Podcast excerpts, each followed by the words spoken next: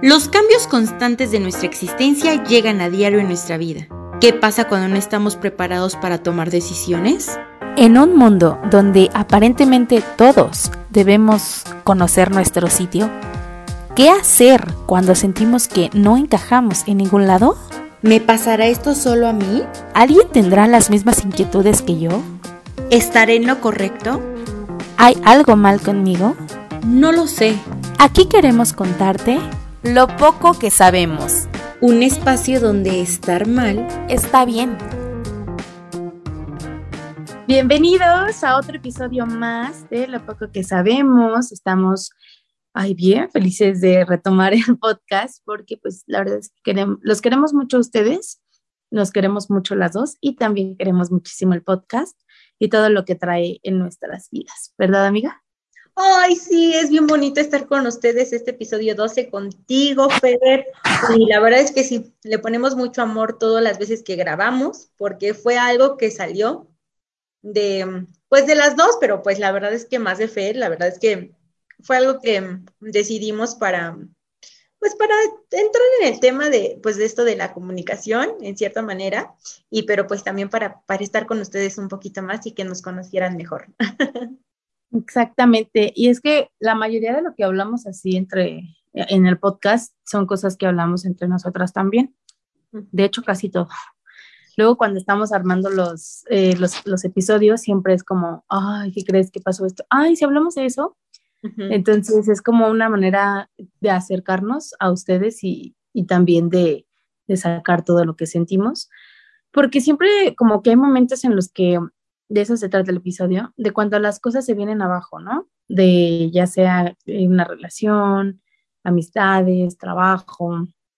Y creo que en todas siempre, además de que hay algo que te enseña, también siempre hay como un motivo bueno en general que te sacó de esa situación. Sí, la verdad es que mm, hay veces que cuando las cosas se derrumban, o más bien no se concretan, uno se derrumba y se derrumba súper cañón.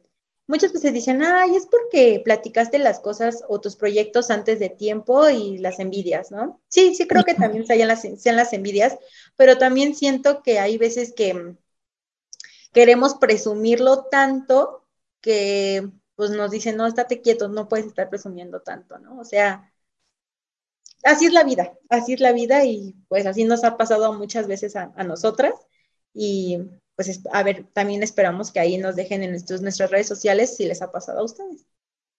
Sí, creo que es un tema muy común porque a veces damos las cosas por hecho cuando, no sé, de repente como que o somos muy engreídos o, o estamos, como tú dijiste, ¿no? A veces estamos dándole como que mucha, mm, no sé cómo decirlo. Porque, o, sea, obviamente nos tenemos que echar porras, ¿no? Entre, o sea, nosotros mismos, pero hay algunas veces en las que nos crecemos tanto que lejos de el, ego, el ego, ¿no? Así como exactamente. Y que lejos de hacer algo bueno con esas cosas que, que ahora a lo mejor somos expertos o somos buenos, como que no utilizamos muy bien esas cosas y muchas veces por eso se nos derrumban otras. No sé si te ha pasado que, bueno, a mí me pasó.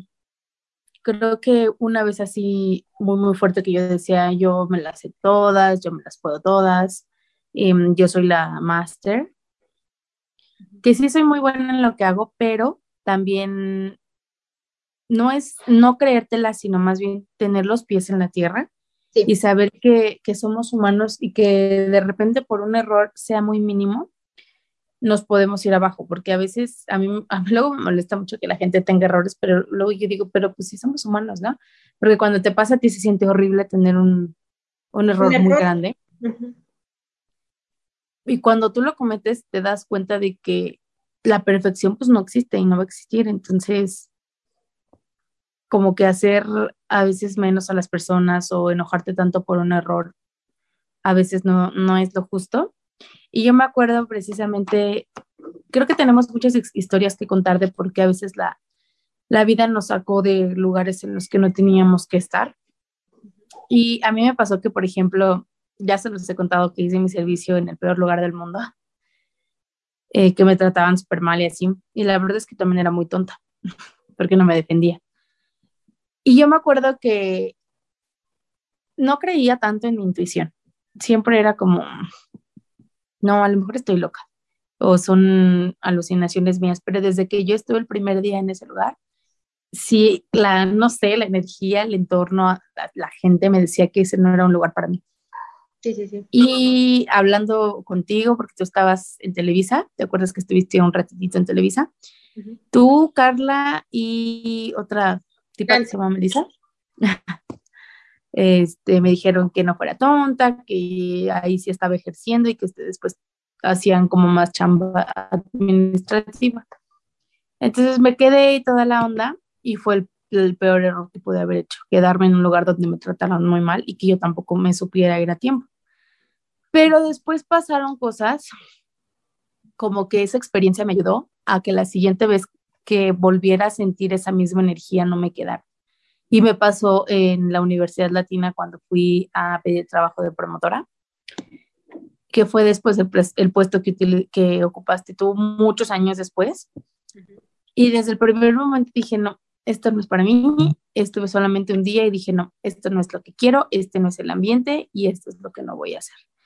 Y me salí y desafortunadamente, con tu experiencia, entendí que por algo las cosas habían pasado y que aunque en el momento me dolió no poder tener la estabilidad de quedarme en ese lugar o no poder tener la decisión de establecerme ahí. Eh, pero después, cuando ahora sí que escarmente en, en, cabeza ajena, cuando vi lo que te pasó a ti, dije, claro, o sea, por algo la vida te quita de ciertos lugares. Y entonces, no sé a ti de qué manera te ha pasado.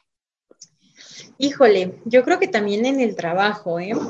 antes de entrar a la Universidad Latina, em, fui a una, entrevista de trabajo por insurgentes. Yo iba toda emocionada, la verdad es que iba muy emocionada. La empresa se llamaba Prixus, Prixus, Prixus, Prixas, no me acuerdo cómo se llamaba la empresa, pero era todo de, era parte de mercadotecnia, pero es que no recuerdo cómo se llama. Tiene un nombre en específico. Bueno, no recuerdo cómo se llama, pero era este, que yo tenía que estar vigilando como tal a las personas, no sé si han ubicado que, que cuando van a la tienda hay gente de Coca-Cola y checan el código de barras, ¿no? Entonces, con ese código de barras llegaba a un programa directo a esa empresa y, y haz de cuenta, hagan de cuenta, haz de cuenta que contabilizaban así como la marca, ¿no? Así como que tú tenías que ir dándole seguimiento a la marca. Es que tiene un nombre, pero se me olvidó. De verdad que se me olvidó. Y yo me acuerdo que igual, nada más fui un día, porque según el jefe, esa, historia, o sea, muy pocos la saben. Y de hecho creo que nada más la sabe mi mamá y mi expareja y ahorita mi expareja actual y, y el que fue mi jefe en la Universidad Latina, que yo creo que también por eso se agarró el tarado para hacer lo que hizo porque yo me acuerdo que ese día eh, me metió a la oficina, pero pues yo pensé que era así como de, me dijo, te voy a dar una plática y la fregada y no sé qué, así, para que veas cómo, cómo es el ambiente. Y le digo, ajá, pues ya me metí, todo ese día se me rompió mi media, pero se me rompió, o sea, yo me acuerdo que se me rompió y pues yo me trataba de tapar, llevaba un vestido ese día y me, me trataba de tapar. Y pues ya me tapé y todo normal. Y me dijo, qué bonita se te ve esa media rota. Y yo me acuerdo que me quedé así como de... Y pues le dije, ¿cuál media? Me dice, ya te la vi, dice, no te trates de tapar y que no sé qué. Pero para esto, el, e, ese día, el día de la comida, todos las todos los chavos eran súper payasitos. Súper payasitos, así súper, súper, súper. Y me acuerdo que ese día yo comí sola, o sea, mal, mal plan, o sea, pero hasta uno, es que no sé, como que tú dices la intuición, y sí es cierto que la intuición sí es, es muy cierta, porque yo me acuerdo que ese día llegué y desde que me vieron me veían así. Hasta las chavas, porque las chavas pues ya eran más grandes, o sea, se veían luego, luego más grandes. Me acuerdo que me veían así. Y pues yo apenas era egresada casi de la, pues de la, de la universidad, ¿no? Y pues todas ya tenían experiencia en, esa empresa y todo. Y comí solita, y de incluso me paraba al baño como que se me quedaba viendo bien feo, así, mal, mal plan. Y bueno, después de eso, como a las 5 o 6 de la tarde, ese día, me acuerdo que nada más fue un día fuera de 9 a 7 el trabajo, y me acuerdo que ese día como a las 5 o 6 de la tarde, este señor eh, me dijo que se me veía bien la media, bueno, que más bien que se me veía muy buena la pila media rota. Y cuando me tocó, o sea, me di cuenta que me hizo, me, hizo así en, la espalda. Y me acuerdo que yo sentí como que la, no sé, como que la mala vibra, pero en ese momento pues no le podía decir nada porque apenas era nueva y no quería como conflictuar, no sé, algo bien feo, bien feo, bien feo. Y la verdad es que cuando llegué a casa, pues mi mamá luego, luego me vio, me dijo, ¿qué tienes? ¿Qué te pasó? Y ya le empecé a platicar todo y pues sentí bien feo porque era un trabajo que no me iban a pagar tal mal, digo, digo tal mal porque apenas era recién egresada, ¿no? Y no me iban a pagar tal mal, pero sí dije, no manches, o sea, es neta, es neta que ahorita que ya estaba toda emocionada, me quedo sin trabajo por, como siempre, por los acosos, dije, no, no es cierto. Y la verdad es que sí me puse muy mal. Y desde ahí empecé a saber que pues en algunos trabajos te iban a, pues te iban a acosar, ¿no? Así de cierta manera, pero no sé, fue algo muy feo. O sea, fue algo muy feo y les digo que solamente supo ahorita, bueno, les digo, supo mi mamá, mi expareja, porque fue por mí. Bueno, no fue por mí a la empresa, sino fue por mí a, la parada del, del pecero. Eh, mi pareja actual, que pues le platico casi todo, todo, y el que era mi jefe de la universidad porque yo le dije, me dijo, ¿ya tienes experiencia? Le dije, no, y la verdad es que no, me, no, tengo experiencia, y la verdad es que en el trabajo en donde apenas acabo de salir, o sea, hace como un mes, le digo, me pasó esto. Entonces, no sé si también, luego me quedo pensando, digo, igual y de aquí se agarró, no sé, luego pienso cada cosa que bueno, o que yo misma lo traigo, no sé. Fíjate que qué triste que las víctimas, porque eres una víctima y ya dos veces en el en trabajo. Sí y las víctimas tengan que culparse a sí mismas, ¿no? O sea, como tú dijiste, o poco yo lo jalo, o sea, te estás, te, te, estás culpando porque hemos normalizado tanto el acoso en todos los niveles, ¿no? Siempre decimos, o, bueno, casi no lo digo yo, pero sí escuchas mucha gente decir, es que iba vestida así. Es que también ella luego, luego se le ve la cara de que quería otra cosa, ¿no? Entonces empezamos a hacer ese tipo de cosas que son bien feas. A mí afortunadamente nunca, en la universidad nada más con el profesor Soriano.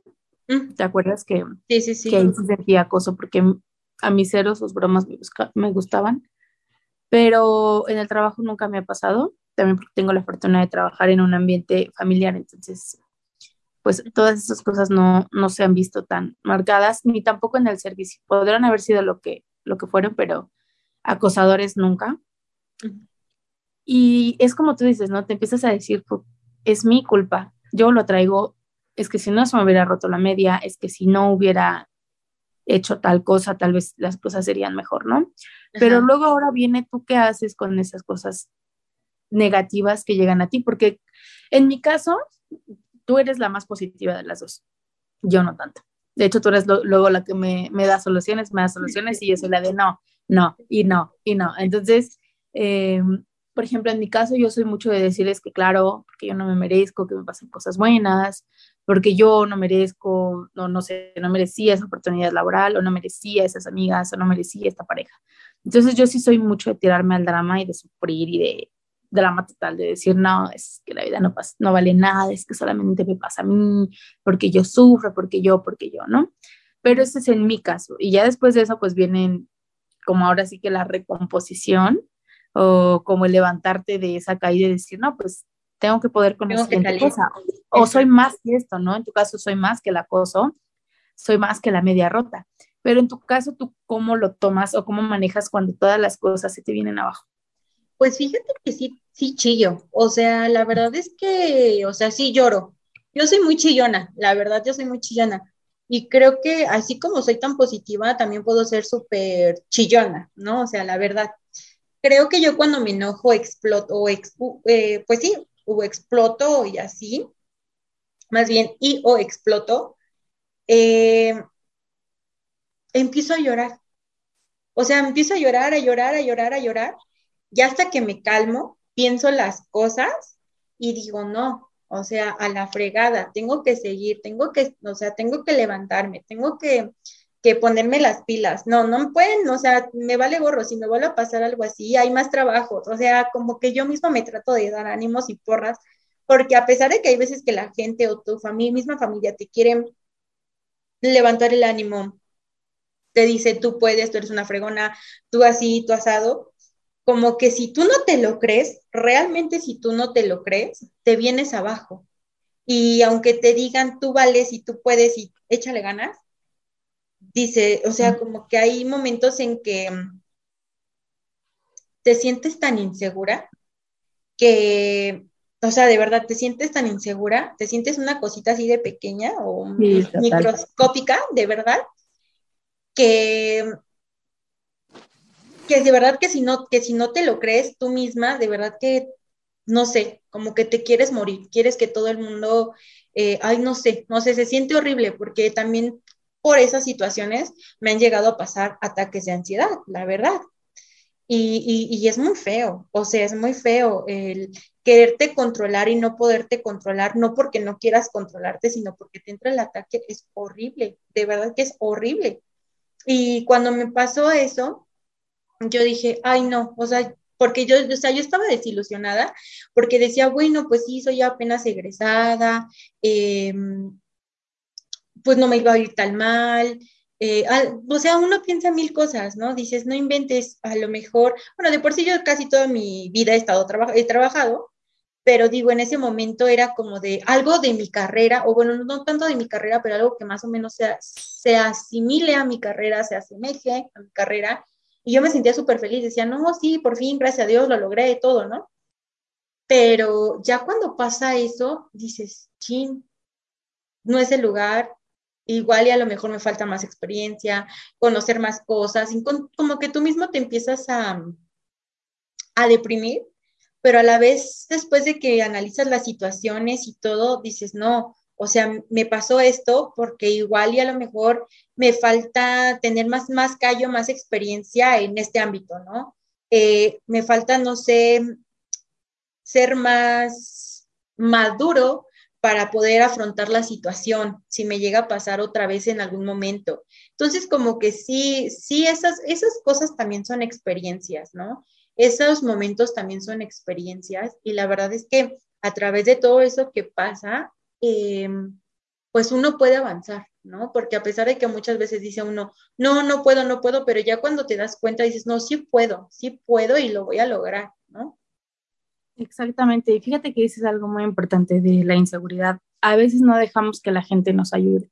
Es lo que te decía, ¿no? A veces tú me das muchas soluciones y yo no dejo que me ayudes. Yo no dejo que ninguna de tus soluciones me ayude, ni las de mi familia o, o las de nadie, porque caemos como en, tenemos tantas inseguridades de no voy a poder, no me van a contratar, quién se va a fijar en mi currículum, eh, no sé, infinidad de inseguridades que cuando le quieres echar ganas y algo se te cae, como en, tu caso, ¿no? E, esta oferta laboral, entonces empiezas a decir, pues claro, es que tal vez mm, no me la merezco, porque como yo no soy todavía licenciada, como yo no soy este, a lo mejor tan, no sé, no me he visto tan bien como las de la oficina, no tengo tanta experiencia, o, o, o a veces igual, y, nos ha pasado que en, en, la profesión en la que estamos contratan mucho a gente eh, de ciertas características físicas.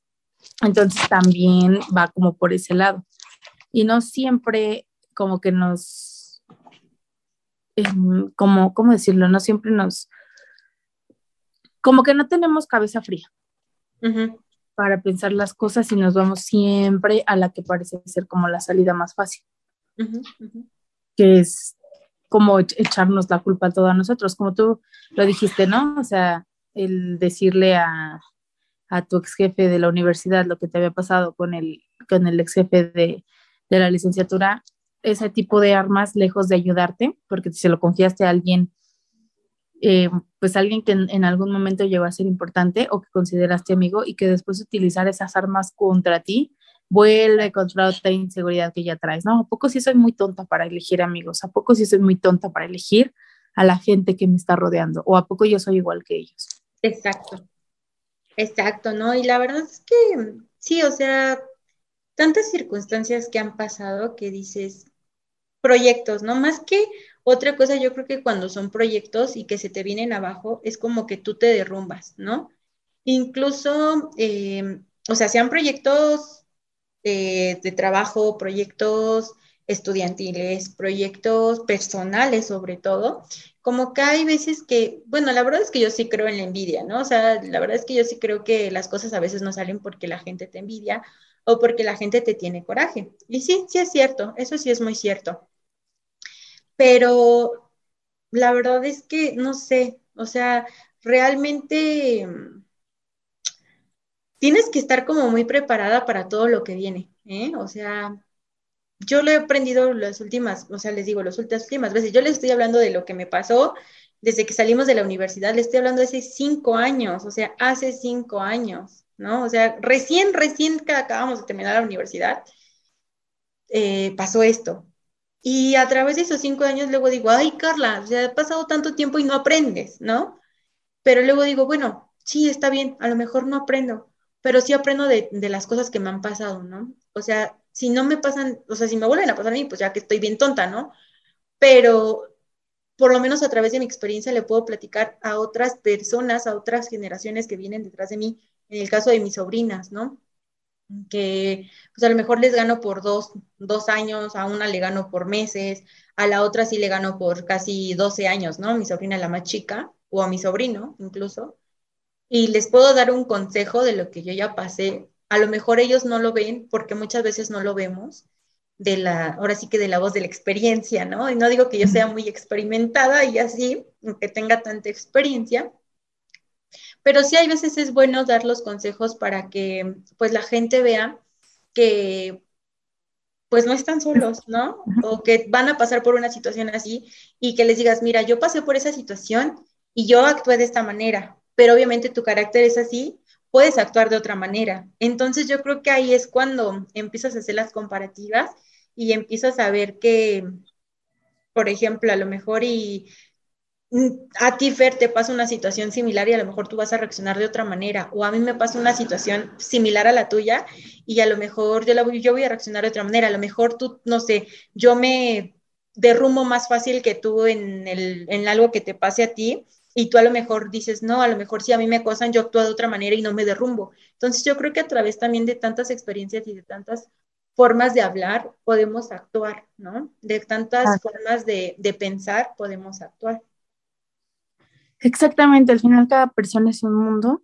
Lo que sí es cierto es que no siempre hay, o sea, está, está permitido de vez en cuando que nos caigamos, ¿no? Que querramos a lo mejor estar en ese estado de negación y de, ¿cómo se dice? Cuando te, de, cuando te compadeces, ¿no? Porque muchas veces a mí sí me da el ser la víctima, pero no siempre, porque cuando lo hacemos siempre ya es, ya es otra cosa muy diferente. Está permitido que de repente querramos encerrarnos en eso que se nos cayó y que, que sentimos que se nos cayó el mundo, pero no para siempre.